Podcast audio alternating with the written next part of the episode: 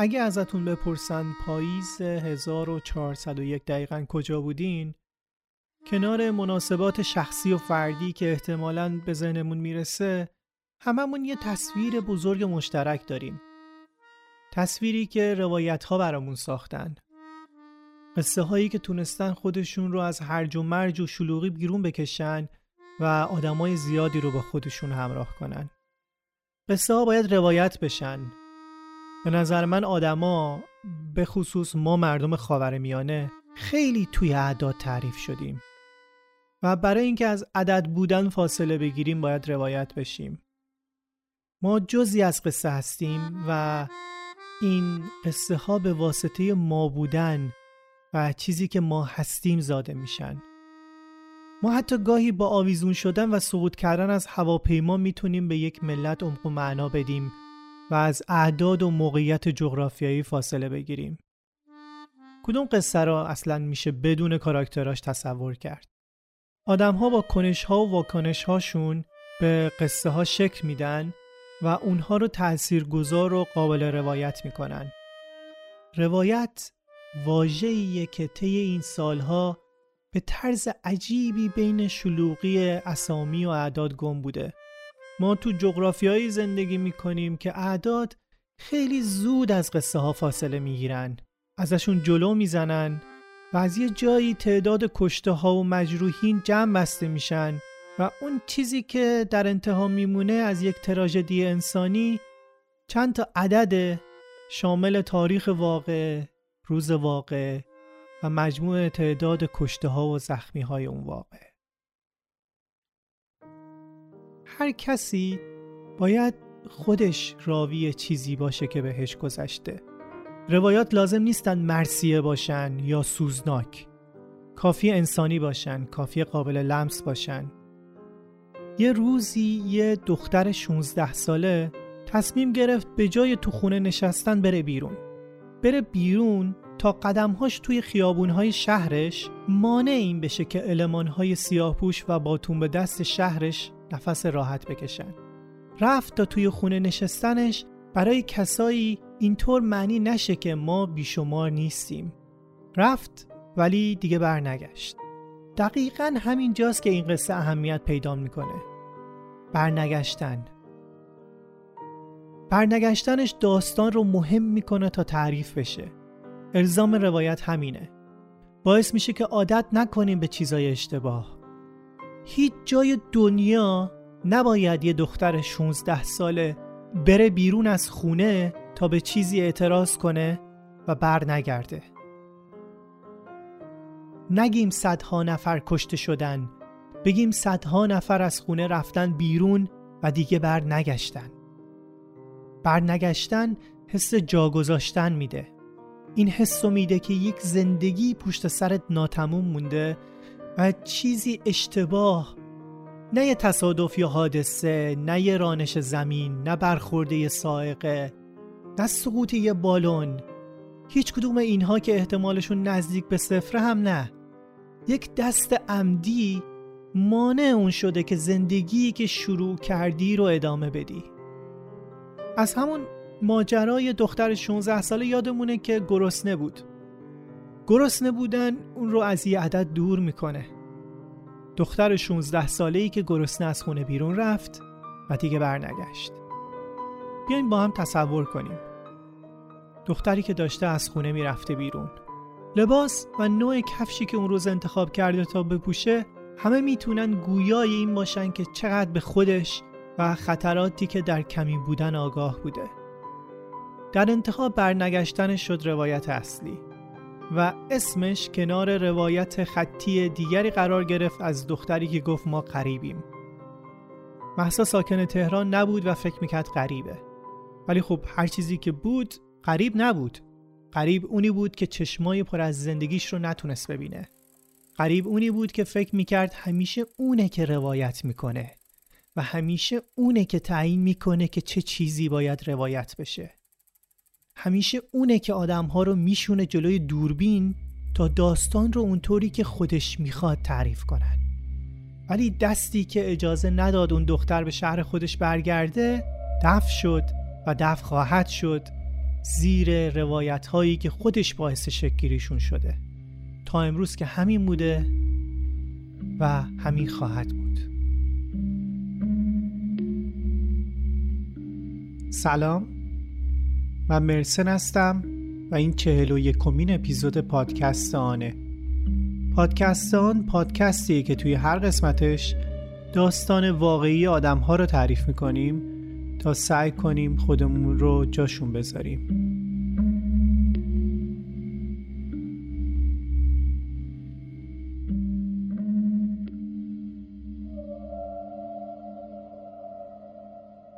در ابتدا باید اینو بگم که این داستان حاوی محتوای خشونت آمیز و جنسیه. پس پیشنهاد می‌کنم که اگر روی خوبی ندارین شنیدنش رو به یه وقت دیگه موکول کنید. من تا لحظات آخری که می‌خواستم این اپیزود رو ضبط کنم داشتم به این فکر می‌کردم که این داستان رو منتشر بکنم یا نه و تصمیم گرفتم که این کار رو بکنم. و اونم یه دلیل خاص داشت. به نظر من روایت بیکم و کاست و حقیقی ظلم و اندازه روایت شجاعت مهمه. اما خودتون تصمیم بگیرید که دوست دارین رو گوش کنید یا نه. مخصوصا اینکه اگه فکر می‌کنید که شنیدن این داستان ممکنه در برداشتن قدم های بعدیتون خلالی ایجاد کنه. اما فکر می‌کنم که مهمه که هر کدوم از ما بدونیم اطرافمون داره چی میگذره. یه موضوع دیگه این که یه پروژه جدید رو دارم شروع می‌کنم یه پلتفرم آزادانه نوشتن که همه بتونن متنهای بلند رو درباره هر موضوعی به راحتی و بدون سانسور توش منتشر کنن. زودی روی شبکه های اجتماعی توضیحات بیشتری ازش می‌ذارم اما چیزی که می‌خواستم بگم اینه که درست کردن این پلتفرم زمان و انرژی زیادی می‌بره. اگه دوست داشتین از طریق لینک هایی که برای حمایت پادکست توی توضیحات هست می‌تونید donate کنید و من بخش قابل توجهیش رو به این پروژه اختصاص میدم. لینک پی‌پل، Buy Me a Coffee و برای داخل کشورم لینک سایت حامی باش در دسترسه. البته بیشتر روی صحبتم با شنونده های خارج از ایرانه و در هر صورت همین که پادکست رو میشنوید باعث افتخار و خوشحالی منه. خب بریم سراغ داستان. این اپیزود مشخصا برای کودکان مناسب نیست و اگه کودکی کنارتونه لطفا و حتما از هدفون استفاده کنید. نکته مهم دیگه هم این که این داستان رو راستی آزمایی کردم. من می‌تونستم توی اون اتوبوس باشم. تو می‌تونستی توی اون اتوبوس باشی.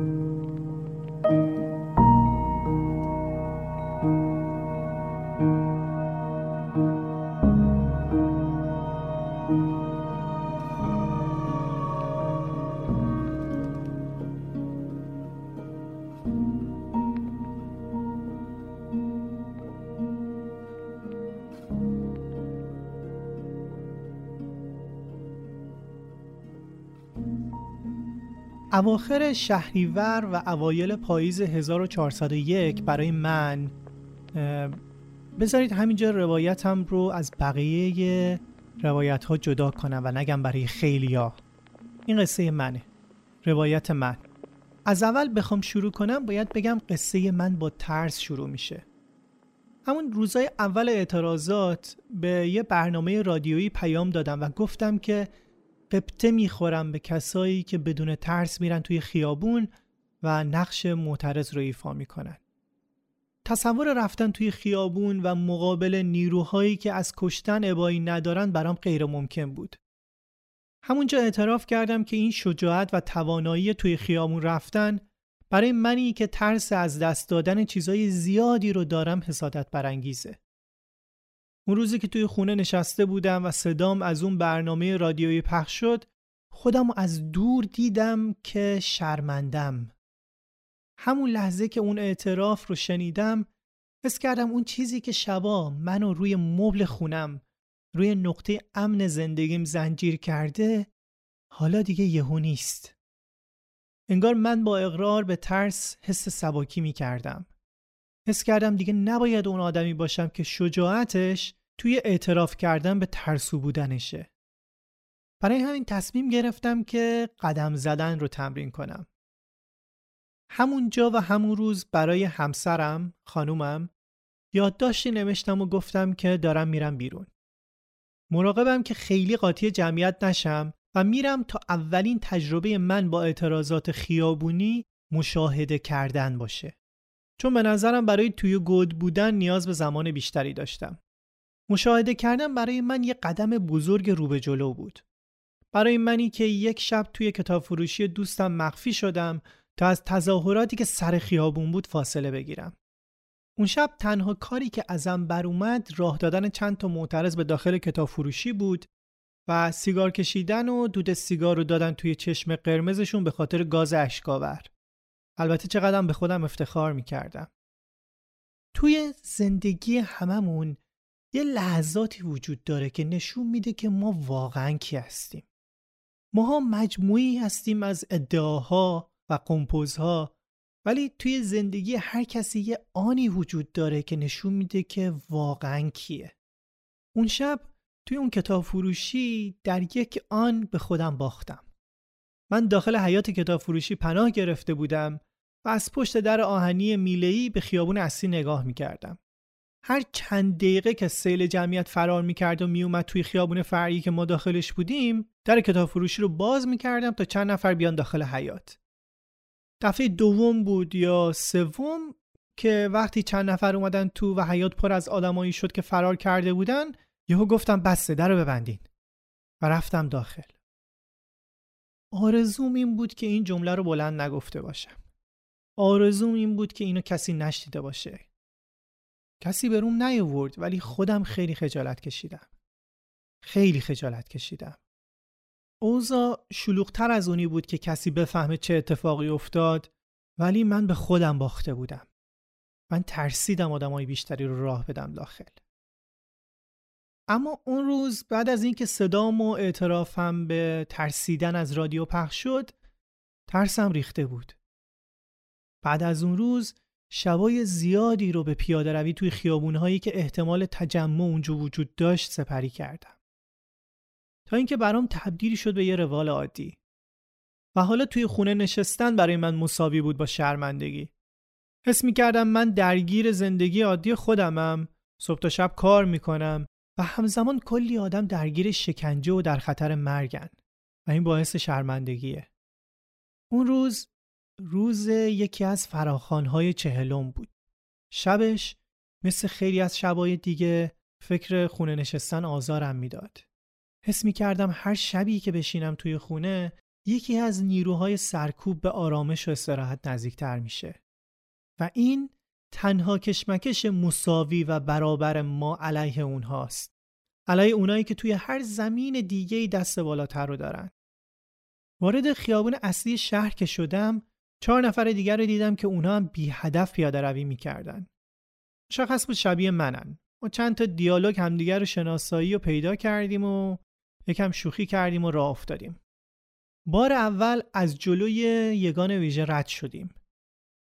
و توی چشماشون نگاه کردم. قبلا هم این تجربه رو داشتم. توی پیاده روی های کور گذشته که بخشی از من شده بود یه بار چشای ترسناکی رو دیدم که زیر نقاب به هم زل زده بودن. بهش خیره شدم و از جلوش رد شدم. بعد از یه دور برگشتن همون مرد با نقاب نقابش رو داده بود بالا روی پیشونیش و داشت سیگار می‌کشید. این بار چشاش اونقدر شجاعت نداشت. و چشاشو ازم میدزدید تقریبا یه حداقل 5 6 سالی از من کوچیکتر بود و همه داراییش لباسش و دسته ای بود که جزوشه. اون با لباسش معنی پیدا می‌کرد. جزو دسته بود. پس انتخاب کرده بود که مقابل مردم باشه.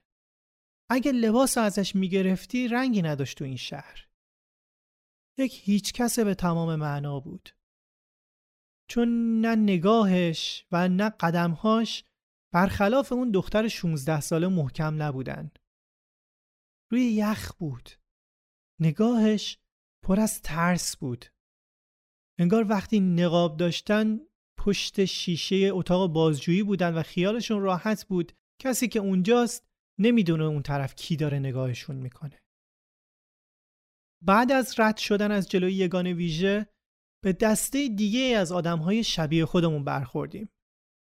ما پنج نفر بودیم و اونا هم تقریبا 7 نفر پراکنده بودن. به هم رسیدیم بهمون گفتن که اون جلوتر خبری نیست بیایم برگردیم. گفتیم باشه ولی شعار نمیدیم. تصمیم گرفتیم با هم ترکیب بشیم چون تعدادمون کم بود ولی شعار ندیم. بریم تا انتهای خیابون رو برگردیم. یه پسر جوون با ماسک هم بینمون بود که می‌گفت از خیابون رد نشیم همینو برگردیم. ما مخالفت کردیم و گفتیم که دوباره از جلوی یگان ویژه رد بشیم خطرناکه. بریم اون طرف خیابون.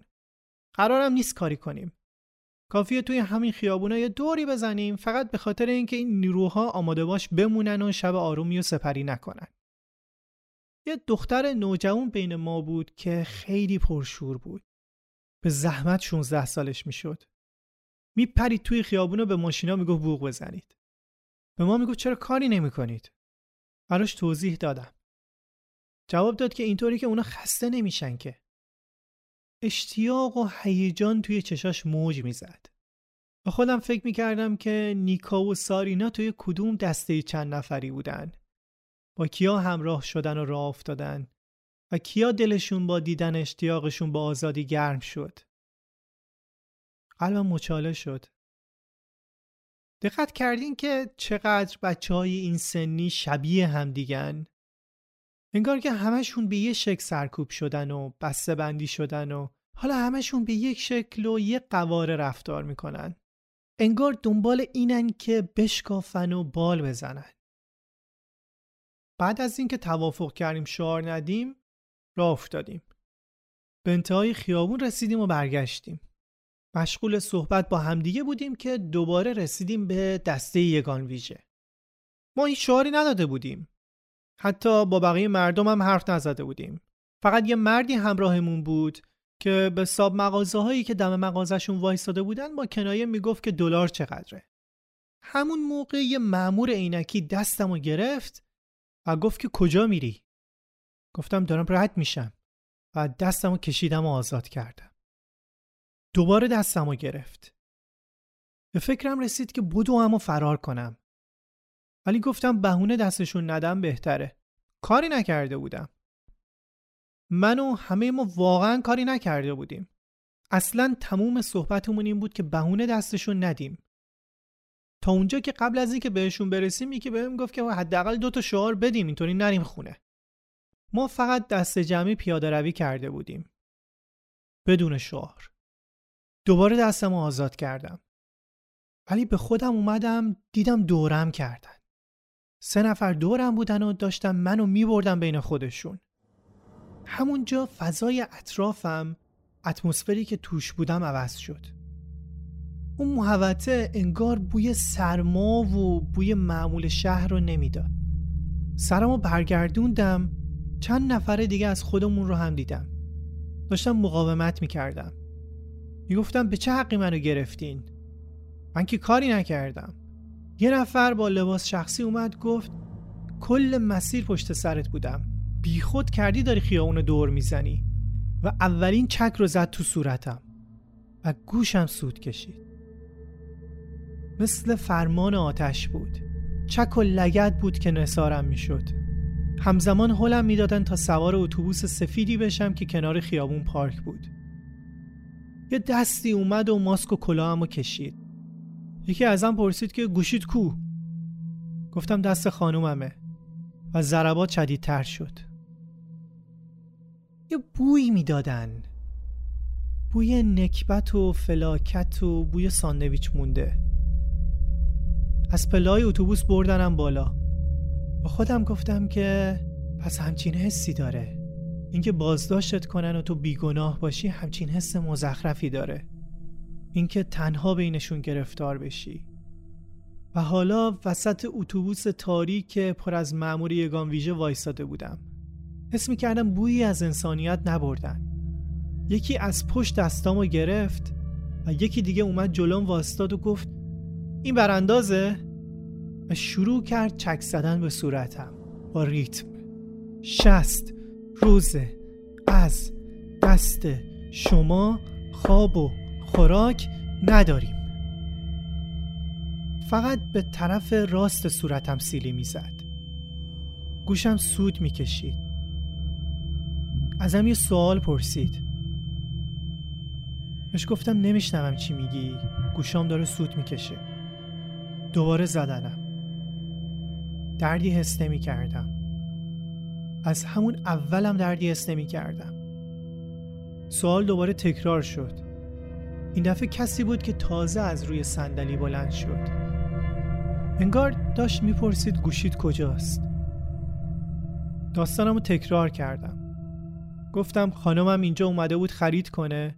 باهاش اومدم چون ترسیدم شلوغ بشه. حالا هم داشتم قدم می‌زدم تا اون راحت خرید کنه. گوشیمم توی کیف خانومم جا موند. دوباره زدنم.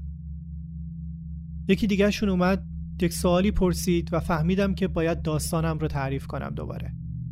گفتم واسه چی اومدم اونجا و چی کار داشتم. یکم جا خوردن داستان به نظر قانع کننده می اومد و سوراخی نداشت. اونجا بود که یکیشون دست کرد تا کیف پولم رو از جیب پشتیم برداره و همزمان برای لحظات طولانی دستش رو به پشتم کشید و دستمالیم کرد. حس مشمعز کننده ای بهم دست داد. حالم داشت به هم می‌خورد. اما الان که بعد از مدت ها دوباره بهش فکر می‌کنم می‌دونم که احساس حقارتی نکردم اون لحظه. به نظرم وسط اتوبوس آدم کوچولوهای لیلیپوت گیر افتاده بودم و اونا سعی داشتن تحقیرم کنن. حتی حس نمی کردم آسیب دیدم اما حالم رو بد می کردن بوی تعفن اونجا نگاه ها و ولو شدن هاشون یکیشون گفت که بشین اینجا. و اشاره کرد به یکی از سندلی ها فهمیدم نباید روی صندلی بشینم. گفتم کجا؟ گفت همینجا روی صندلی. نشستم. ولی می‌دونستم عاقبت خوبی در انتظارم نیست. یکی از جلوتر داد زد گفت این فلان فلان شده می‌خوان انقلاب کنن؟ بعد بلند شروع کردن خندیدن. یکی اومد بالای سرم چند تا ضربه بهم به زد و گفت کی گفت اینجا بشینی؟ اون ور بشین. بعد صندلی اون طرف نشونم داد. می‌دونستم اونجا هم جایی نشستن من نیست. گفتم کجا بشینم؟ بلندم کرد یه لگت زد و روی صندلی جام داد. می‌دونستم این بازی تموم نشده. یکیشون که صندلی جلو نشسته بود بلند شد و گفت کی گفت اینجا بشینی؟ و بعد زد توی سرم. گفت سرتو بنداز پایین. و دوباره زد تو سرم. یه لحظه دیدم میله آهنی صندلی جلویی جلوی سرمه. دستم و سریع گرفتم بالا تا سرم به میله نخوره. اون لحظه یاد محسا جینای خودمون افتادم. با خودم گفتم ممکنه محسا وقتی سوار اون ون کوفتی شده دوباره هم تکرار کرده و گفته ما قریبیم و یکی زده تو سرش و سرش خورده باشه به یکی از این میله ها یعنی ممکن بود توی همین تحقیرات سر محسا به یکی از این میله ها خورده باشه. به همین راحتی بعدم گفته باشن که کار ما نبوده. اون لحظه یه نفر داد زد که اتوبوس رو روشن کن بریم. یه نفرم پرید پشت فرمون و اتوبوس رو روشن کرد. ولی اتوبوس حرکت نکرد. همینجوری در جا روشن بود. حالا دیگه بازداشت شده بودم. از هیچی نمی ترسیدم حتی مشت و لگت هاشونم باعث نمی شد که درد بکشم. اما از یه چیزی می ترسیدم از همین اذیت کردن ها. از اینکه مدام از این حالت به اون حالت تغییرم بدن. از فکر این که هر کسی که از توی راهرو بازداشتگاه رد بشه و بخواد یه تصویه حساب یا عقده گشایی بکنه حالم بد می‌شد. دوباره از روی صندلی بلندم کردن. اون موقع گفتم که اذیت هم نکنید. بگید کجا باید بشینم. حواسم بود که لحنم ملتمسانه نباشه من کار اشتباهی نکرده بودم این حرفی که زدم سنگین بود براشون دوباره هم زدنم. و بعد گفتن که بشین این وسط. یکیشون گفت که ببرش کنار آشقالا. حالا من خندم گرفته بود. چون کل اون اتوبوس آشغال بود. همتون آشغال بودید.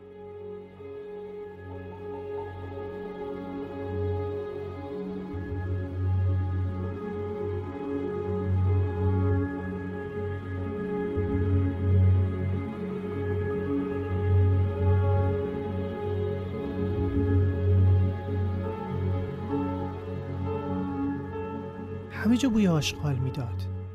بوی آشغال و عرق. منو نشوندن وسط. هر کی رد می شدم یه چکی یا لگدی به هم می زد اتوبوس هنوز راه نیفتاده بود. به این فکر کردم که تنها سلاحشون برای تخریب روحی و فروپاشی روانی من زمانه. اونا خیلی خیلی زمان داشتن در صورتی که برای من ثانیه ثانیه زندگی مهم بود. من فرداش باید می‌رفتم سر کار. و می‌دونستم اونها به اندازه همه دنیا وقت برای تلف کردن و زمان برای کشتن دارن. ولی من به اندازه اونا وقت نداشتم.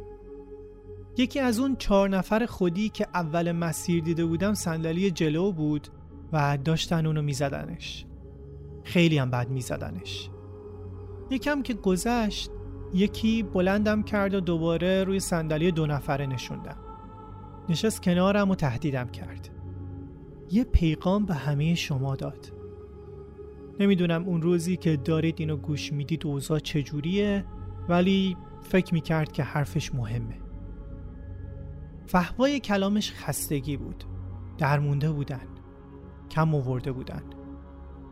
می‌گفت ببین اگه پدر و مادرم هم بیاد جلوم میزنمشون. بعد بلند شد و رفت و یکی دیگه اومد. اون شروع کرد به شعر خوندن. شعرهای جنسی که روی ریتم یه نوه سوار شده بود.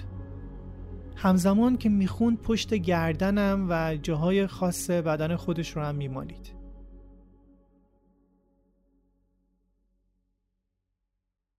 شاید اقراق شده به نظر برسه و شاید باورتون نشه ولی هیچ حس حقارتی نداشتم.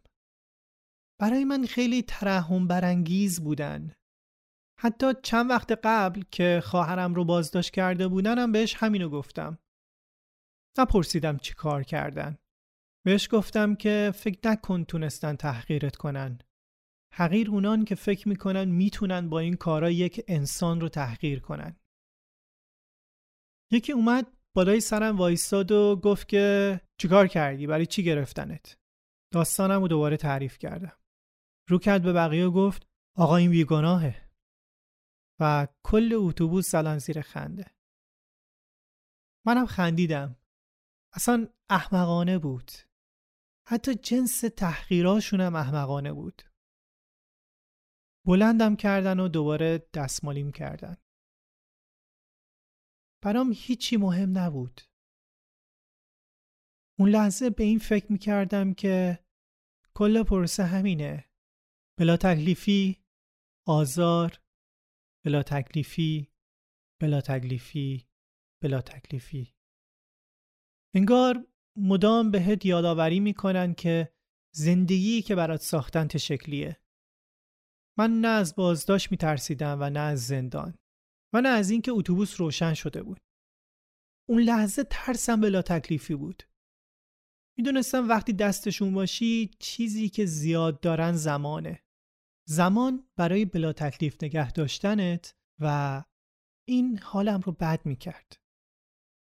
بلندم کردن و اونی که با ریتم خاص زده بود تو گوش راستم دوباره اومد جلوم و دوباره همون کار رو با همون ریتم رو همون گوشم تکرار کرد شست روز از دست شما خواب و خوراک نداریم بعد نشوندنم کنار سطح زباله گوشه اتوبوس که دورش پر از آشغالایی بود که احتمالا وقتی می‌خواستن پرتش کنن توی سطل توی هدف نیفتاده بود. کنار یه بطری خالی دلستر نشستم. کلاه هودیم رو هم دادن پایین و گفتن همینجا بمون.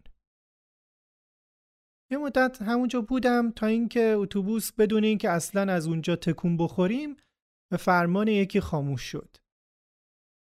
اونجا بود که فهمیدم که اصلا بازداشتی در کار نیست. فقط اذیت کردن و زهر چش نشون دادن و بعدش رها کردنه. و فهمیدم که فردا صبح هم به سر کارم می‌رسم. البته رها کردن هم بستگی به تصمیم اونا داشت و این مساوی بود با بلا تکلیفی. یکیشون اومد کنارم روی صندلی نشست و گفت این زن زندگی آزادی یعنی چی؟ گوشای من گرفته بود خیلی سخت صداها رو میشنیدم و باید تا حدودی لبخونی می‌کردم یه نفس عمیق کشیدم. گفتم خیلی شفاف نیست شعار گنگیه. گفت نه مشخصه. یعنی زنا آزاد زندگی کنن یعنی برن لختشن سکوت کردم. گفت تو با آزادی زن اعتقاد داری؟ گفتم به حقوق زن اعتقاد دارم. گفت یعنی چی؟ مدام به خودم می‌گفتم باید بیام پایین باید مثل خودش فکر کنم. گفتم یعنی مثلا مهریه نداشته باشه ولی حق طلاق یا خروج از کشور داشته باشه. گفت اگه زنت بخواد رو سریشو در بیاری چیکار می‌کنی؟ سعی کردم شبیه خودش فکر کنم. گفتم نباید اینجوری انتخاب کنه. انتخابش میتون لحظه حرفمو قطع کرد. گفت انتخاب کنه انتخابشه بعدش ماله کشیدم اصلاح کردم. گفتم انتخاب نه منظورم گفتگوه. باید قانعش کنی که این فرهنگ غربیه. خیلی خسته بودم. مغزم تحمل اون چند ساعت ملال مداوم رو نداشت. گوشام داشتن سوت میکشیدن. سرم گزگز می‌کرد. اصلا نا نداشتم با اون زبون نفهم صحبت کنم. از کارم پرسید جواب دادم. یکیشون پرسید اسم چیه؟ اسممو گفتم. گفت او بچه ها اسمش با کلاسه. این حتما خواننده است. و خندیدن. اون لحظه یه نفر از پلای اتوبوس اومد بالا. منو که دید یکم عقب جلو شد. انگار می‌خواست برگرده پایین. ماسک داشت.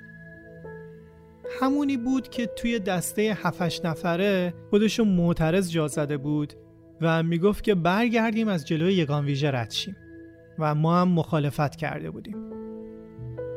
با اونا بود و عمدن ما رو فرستاده بود وری که ما رو بگیرن. سرمو انداختم پایین. حس گند وجودم رو گرفته بود. ما از کی میخوردیم؟ اصلا اونا دقیقا کی بودن؟ چطور یه روزی روایت کنیم که هیچ کس ها دارن بین خودمون زندگی می‌کنن؟ حالم بد بود. رفته بودم تو فکر. یاد صحبت هانارنت میافتادم اونجا. وقتی صدای خنده ها و بگو مگوهاشون توی اتوبوس و توی سرم میپیچید.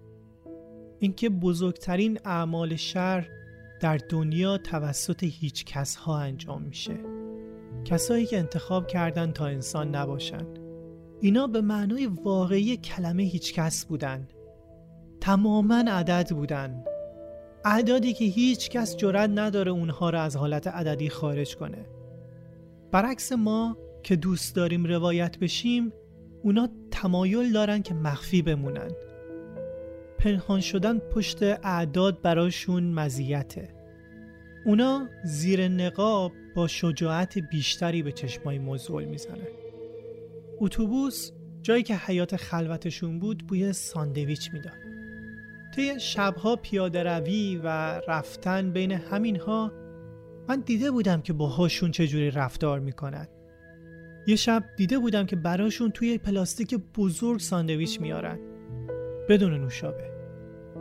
همونجا فهمیدم که این یه سرکوب سیستماتیکه.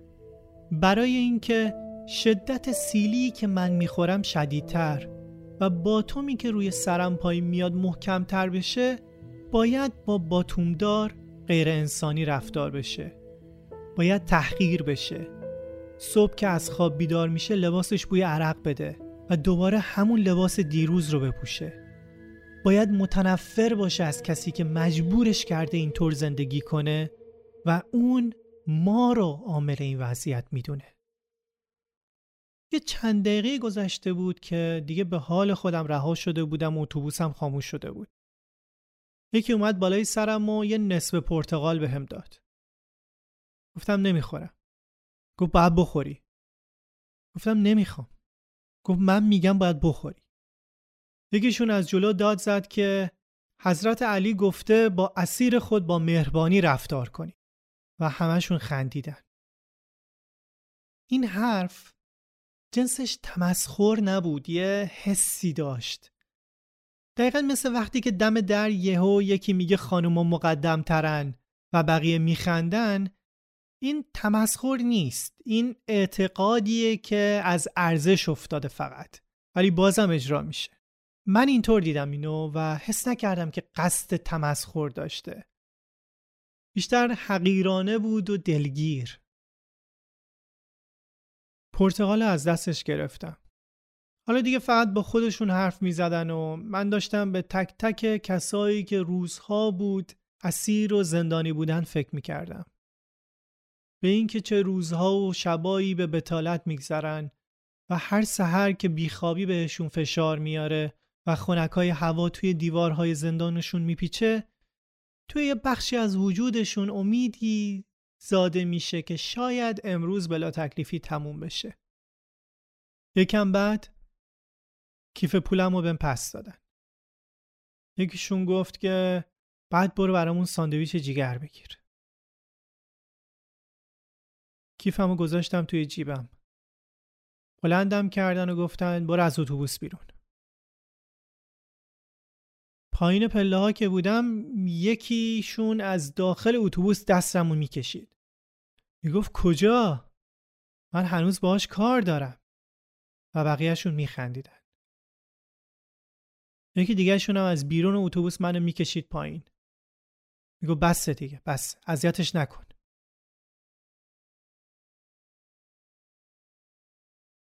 من به صورت اونی که پایین بود و سعی می‌کرد منو نجاتم بده نگاه کردم. توی نگاهش چیزی بود که انگار می‌گفت من شبیه اینا نیستم.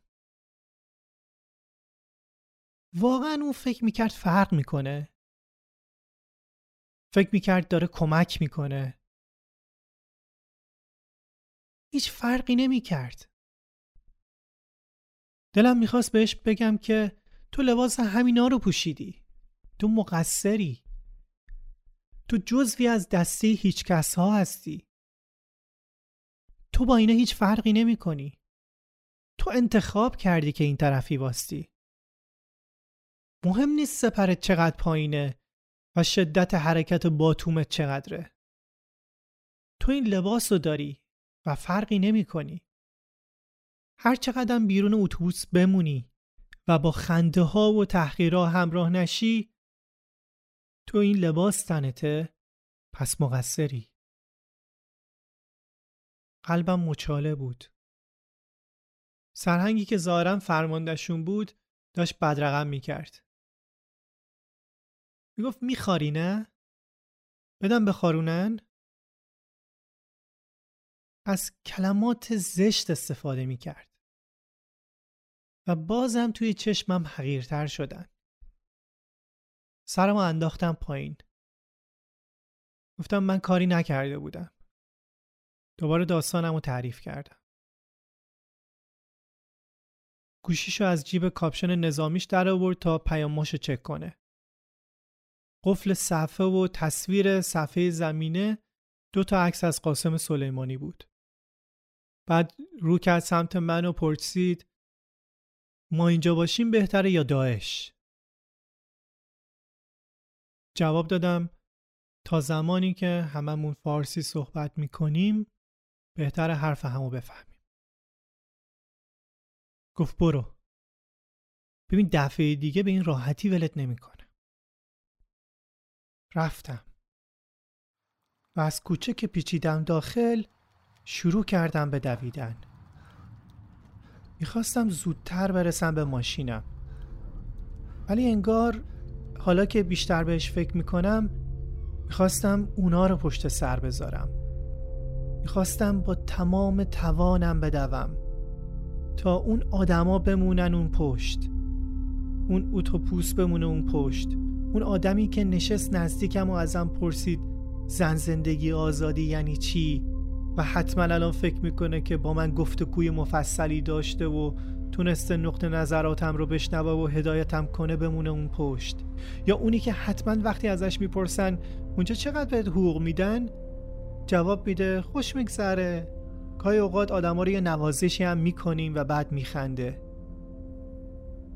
میدویدم تا از همه اینها دور بشم. تا اون اتوبوس بمونه توی جهان خودش. اونقدر دویدم تا رسیدم به خیابون اصلی.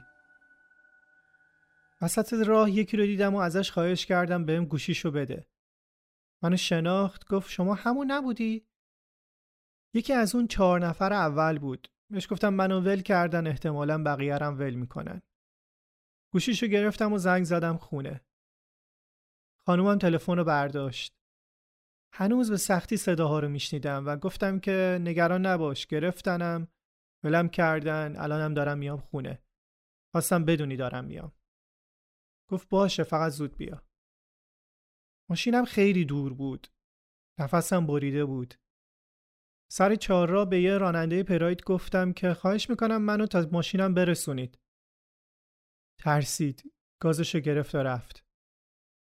دوباره تا خود ماشین دویدم. نفسم بالا نمی اومد می‌خواستم زودتر برسم خونه. در ماشین رو باز کردم. نشستم تو ماشین.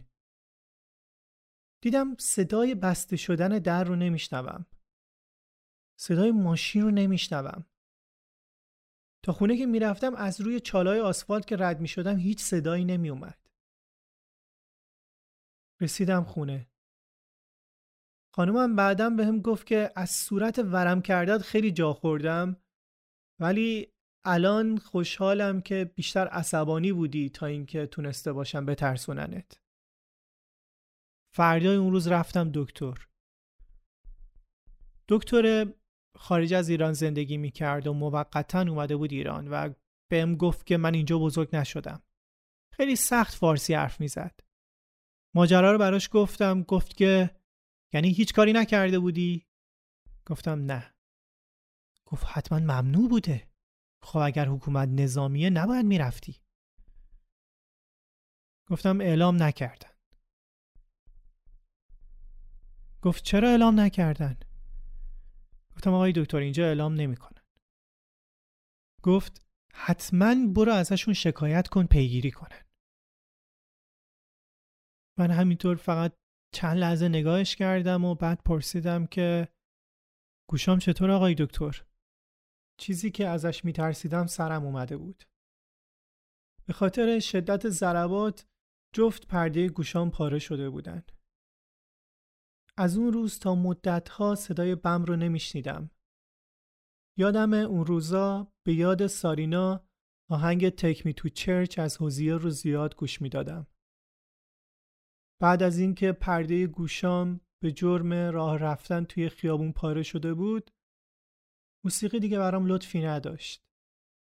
برای اینکه بدونید شنواییم الان چطوره باس دستگاه پخشتون رو منفی کنید تریپ رو بذارید روی صفر یا منفی یک و یه موسیقی ترجیحاً راک پخش کنید.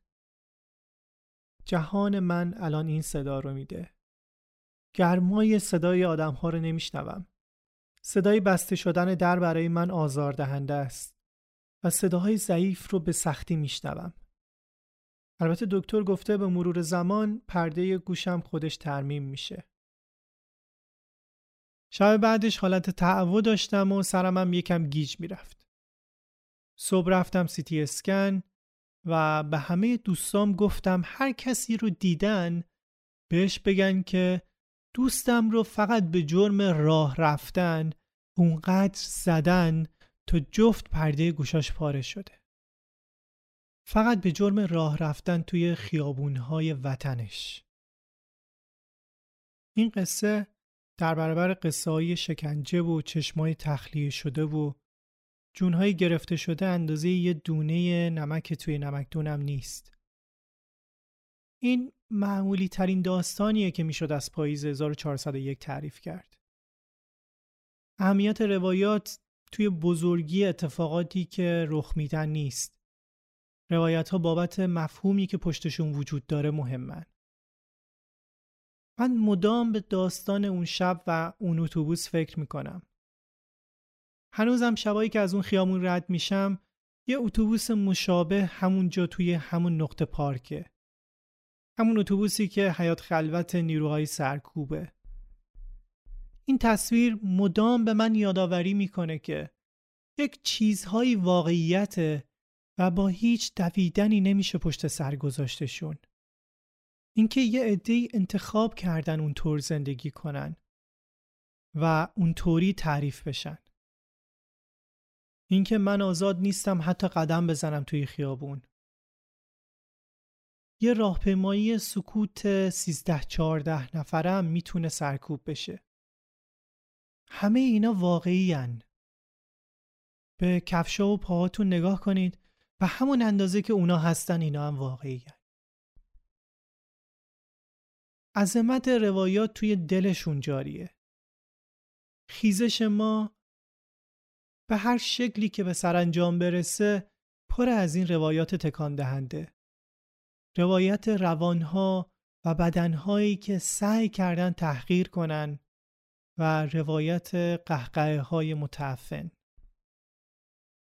شاید سالها بعد وقتی کسی نمی‌فهمه معنای این همه خفقان یعنی چی یه نفر وارد سالن یه کنسرت بشه و به کناریش بگه که این خواننده مورد علاقه منه چقدر اسمش با کلاسه